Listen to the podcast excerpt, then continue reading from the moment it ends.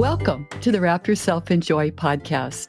I'm Karen Dwyer, speaker, teacher, and author of four books on joy. If you are searching for more joy in your life, join me for about 15 minutes every week.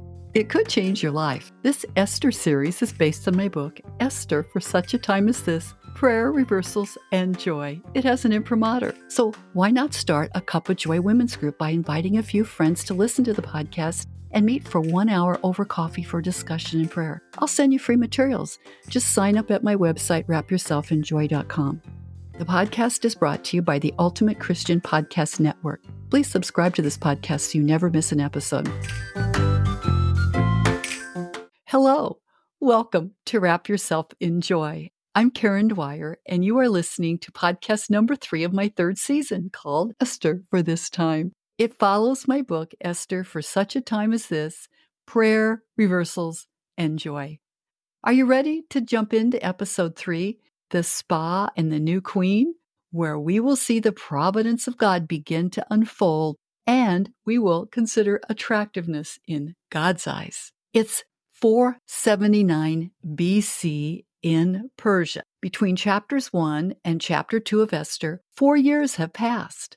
According to Greek historian Herodotus, during that time, King Ahasuerus suffered a great military defeat from the Greeks and returned home to consume himself again with overindulgence and sensuality. Obviously, partying for six months did not help him win many military battles. Not only that, but he also missed the lasting relationship with his beautiful wife, Queen Vashti, whom he dethroned at the last party the king's advisors show up again and they suggest a beauty contest with precious ointments and exotic spa treatments to help find the new queen. This pleased the king. So today we're off to the spa and we will witness the crowning of a new queen. So let's start by reading Esther 2 1 through 8. After these things, when the anger of King Ahasuerus had abated, he remembered Vashti and what she had done and what had been decreed against her. Then the king's servants who attended him said, Let beautiful young virgins be sought out for the king, and let the king appoint commissioners in all the provinces of his kingdom to gather all the beautiful young virgins to harem in the citadel of Susa, under the custody of Hegai, the king's eunuch, who is in charge of the women. Let their cosmetic treatments be given them and let the girl who pleases the king be queen instead of Vashti. Well, this pleased the king, and he did so. Now there was a Jew in the citadel of Susa whose name was Mordecai, son of Jair, son of Shimei, son of Kish, a Benjamite. Kish had been carried away from Jerusalem among the captives carried away with King Jeconiah of Judah, whom King Nebuchadnezzar of Babylon had carried away. Mordecai had brought up Hadassah, that is Esther, his cousin, for she had neither father nor mother. The girl was fair and beautiful, and when her father and her mother died, Mordecai adopted her as his own daughter. So when the king's order and his edict were proclaimed, and when many young women were gathered in the citadel of Susa in the custody of Hegai, Esther also was taken into the king's palace and put in custody of Hegai, who had charge of the women.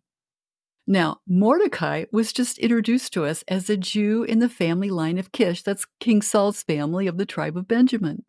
A person's family line showed his status in the Jewish lineage, and so when the scriptures mention Nebuchadnezzar carried away Kish, the verses are referring to the Babylonian captivity, with a second forced removal involving King Jeconiah of Judah in 597 BC.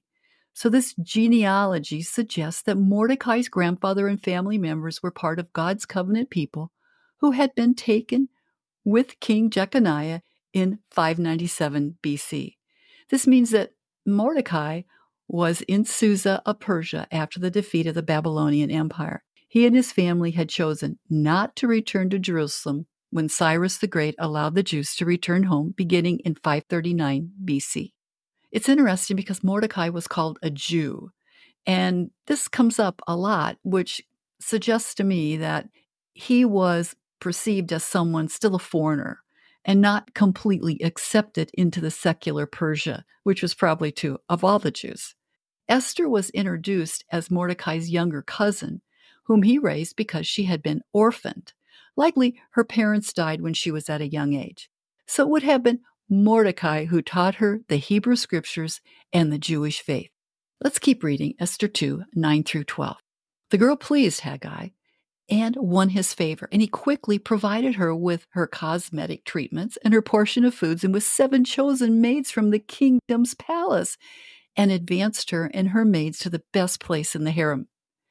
Esther did not reveal her people or her kindred, for Mordecai had charged her not to tell. Every day, Mordecai would walk around in front of the court of the harem to learn how Esther was and how she fared. The turn came for each girl to go before King Ahasuerus after being 12 months under the regulations for the women, since this was the regular period of their cosmetic treatment six months with oil of myrrh, six months with perfumes, and cosmetics for women. So here we meet Esther. The scripture mentions Esther was taken to the king's palace and Mordecai's family was carried away to Babylon, which indicate their circumstances had little to do with their free will and more about the decisions made by pagan kings. The beauty contest was not the usual Persian way the queen was selected. Normally, kings took their wives from the families of the Persian nobles or the king's cabinet of advisors, and that's probably how King Ahasuerus crowned Vashti. However, an indulgent and powerful king could choose any woman he wanted for a wife. How would you imagine the spa treatments in 479 BC? In Susa, Esther was given seven servants plus food, probably laden with oils to fatten her up and help her display the Persian ideal for beauty. Just as in our time, the beauty treatments were often ridiculous. The women were given oil baths of delicious smelling flowers and herbs to soften their skin and add a fragrant aroma, and even act as a hygienic treatment. Ancient historians suggest women may have soaked in chemicals to exfoliate their skin, or steamed over cosmetic burners to perfume their bodies for the sake of cleansing as a sacred ritual. At Susa, divine providence, that is the hand of God, becomes more visible to the spiritual eye. As we notice, Esther found favor with the lead servant, Haggai. He seems to know a lot about women and the king. The final verses of Esther 2 describe the scene further. When a girl went into the king, she was given whatever she asked for to take with her from the harem to the king's palace. In the evening, she went in. Then in the morning, she came back to the second harem in custody of Shaashgaz, the king's eunuch who was in charge of the concubines. She did not go into the king again unless the king delighted in her and she was summoned by name.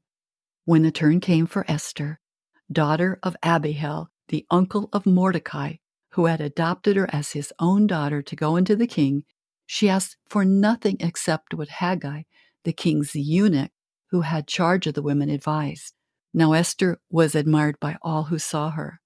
When Esther was taken to King Ahasuerus in his royal palace in the tenth month, which is the month of Tebeth, in the seventh year of his reign, the king loved Esther more than all the other women.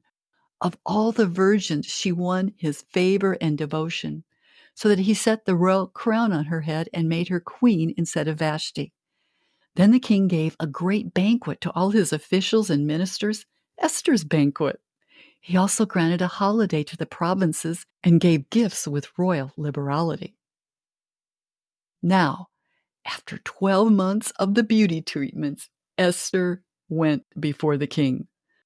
The women from the harem could ask for anything to take before the king jewels, clothing, but Esther asked Haggai for advice. She would take exactly what he knew would please the king. And Esther did please the king. Even though we do not know the details or how this happened in one evening or what she took with her, the king saw her inner and outer beauty, the first that pleased him since Vashti. It was divine providence or God's hand behind the scenes that surely turned the king's heart toward her, even if she was only cooperating with the circumstances beyond her control. And when Ahasuerus crowned Esther as his queen, he gave another party calling it Esther's banquet. This time, the celebration included both men and women, generous gifts, and even tax relief, as noted by historian Herodotus. Well, it's time to end our journey for today in chapter 2 of Esther with just a bit of reflection. We witnessed a good example of how the Lord can turn the heart of a leader. We can trust and pray that He does it in our times. We also saw how God is at work even though we don't notice it right away. God gave Esther grace and favor with all she met in preparation for how God intends to use her. And we can pray to see God active in the scenes in our lives, for He is surely at work. Finally, there is a lot of pressure in that culture, as in ours, to make women look more attractive by subjecting them to all kinds of beautifying treatments. But ultimately, it is God who turns the heart of the king. He gave Esther favor, and her inner beauty seemed to capture the king's favor and love. You know, Proverbs 31 and 1 Peter 3 summarizes God's beauty plan. Proverbs 31:30 says, "Charm is deceitful and beauty is fleeting, but a woman who fears, worships, honors and respects the Lord is to be praised." Obviously, with age beauty fades, but to worship, honor and respect God creates a lasting beauty and attractiveness that appeals to others. God blesses all of our attempts to honor him. So, how's your attractiveness quotient? when you consider spending time daily in worship and honor as part of your beauty plan. Then there's 1 Peter 3 3 through 4. Don't depend on things like fancy hairdos or gold jewelry or expensive clothes for outward adorning to make you look beautiful, but be beautiful in your heart by being gentle and quiet. That's a calm temper and contented mind. This kind of beauty will last, and God considers it very special or precious in His sight. So it's not that God objects to our putting our best foot forward, so to speak, or to try to look our best at any age. But His word suggests an attractiveness plan. So, does your attractiveness plan include a gentle and quiet spirit that involves a calm temper and contented minor demeanor? You know, you can ask the Holy Spirit to help you. Ephesians 5 22 says the fruit of the Holy Spirit produces love, joy, peace, patience, gentleness, and more in our lives. Not only is gentleness precious in God's sight, but a quiet spirit instead of a stressed out ruggedness attracts those around you. It was a blessing of God from a gentle spirit that made Esther especially attractive to the king, as there were many outwardly beautiful women for him to choose from. So, right now, why not pray? Dear Lord, please help me find ways daily to adore and worship you. I want to be more attractive in spirit. Oh, Holy Spirit, increase your gentleness, joy, and love in me that makes each of us more attractive to you and to others. Amen. Well, we've come to the end of our podcast for today. I'm so glad that you've joined our Esther and Turnaround Joy podcast series. You can find bookmarks for this series on my website, wrapyourselfinjoy.com, and you can follow along using my book, Esther for Such a Time as This Prayer, Reversals, and Joy. This week, I pray that the Lord adorns each of us with a quiet and gentle heart as we spend a bit more time worshiping Him. This is the beauty that will last and the attractiveness that is most pleasing to all. Thanks for joining me today. Please visit my website, wrapyourselfinjoy.com, where you can learn more about Cup of Joy Women, my books, and even get free bookmarks. Please follow me on your favorite podcast app or download the show notes from the day at wrapyourselfinjoy.com. Until next week, this is your friend Karen Dwyer reminding you to wrap yourself in joy.